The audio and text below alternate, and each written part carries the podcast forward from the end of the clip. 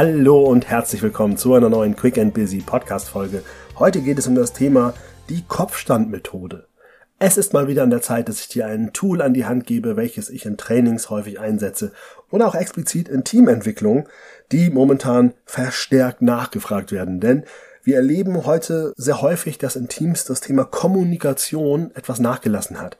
Das hat natürlich auch so ein Stück weit mit der ganzen Pandemie von damals zu tun, dass wir eben sehr viel diese Homeoffice-Thematiken haben und viele Firmen stellen sich gerade der Herausforderung, dass die interne Kommunikation dadurch ein wenig gelitten hat, dass eben vielleicht einfach weniger miteinander kommuniziert wird oder aber eben auch dieses zeitversetzte Kommunizieren neue Herausforderungen sind. Und an dieser Stelle versteht mich richtig, ich bin absoluter Befürworter von mobilen Arbeiten und das möglich machen Machens, da wo es Sinn ergibt, dass man eben auch verschiedene Lernorte, Arbeitsorte nutzt.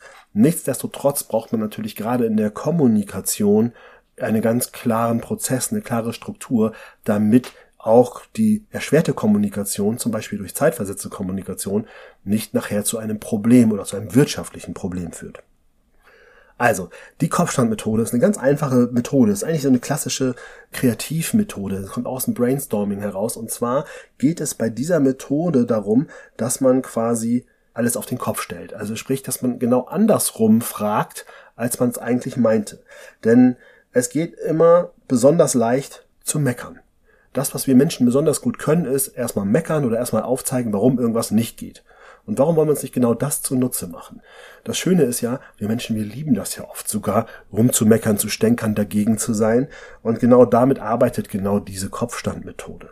Also stell dir folgende Situation vor. Ihr seid bei euch im Team und ihr kommt bei einer Fragestellung irgendwie überhaupt nicht weiter. Da neigt man normalerweise dazu zu sagen, nee, jetzt müssen wir aber. Und in dem Moment, wo wir sagen, jetzt müssen wir aber, ist die Kreativität quasi komplett totgeschaltet. Ne? Also in dem Moment, wo wir etwas müssen, ist das Thema Kreativität eher schwierig.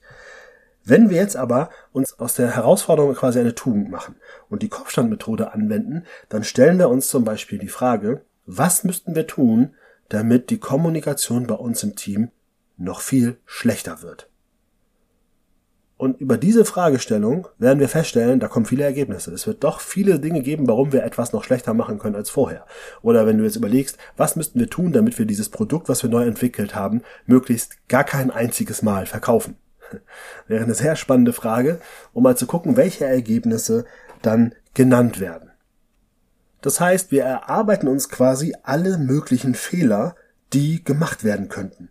Also sprich, alle Negativideen werden gesammelt.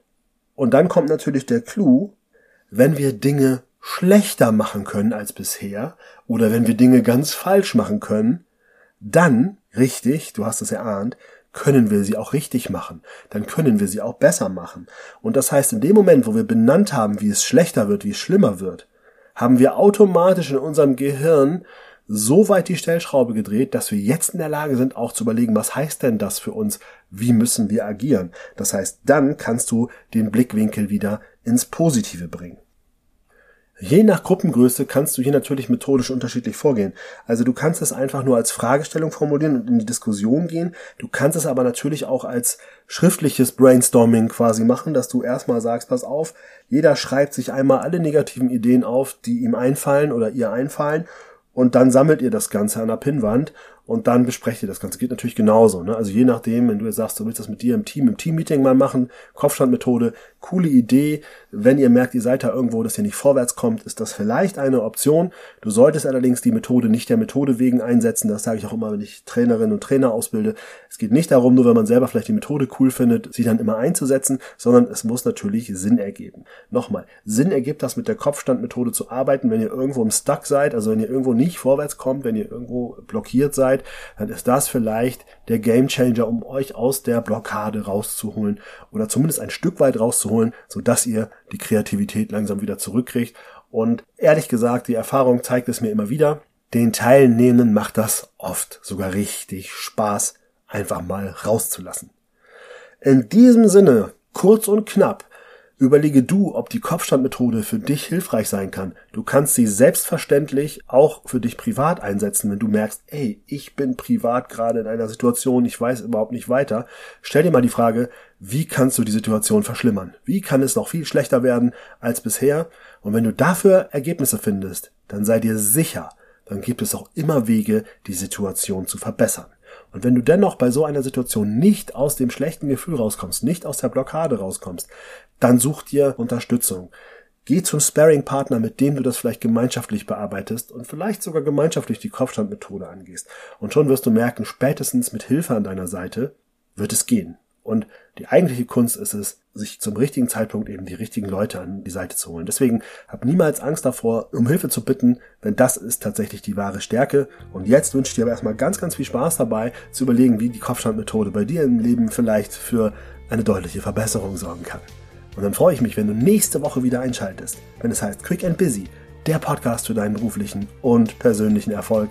Bis dahin, alles Liebe, dein René.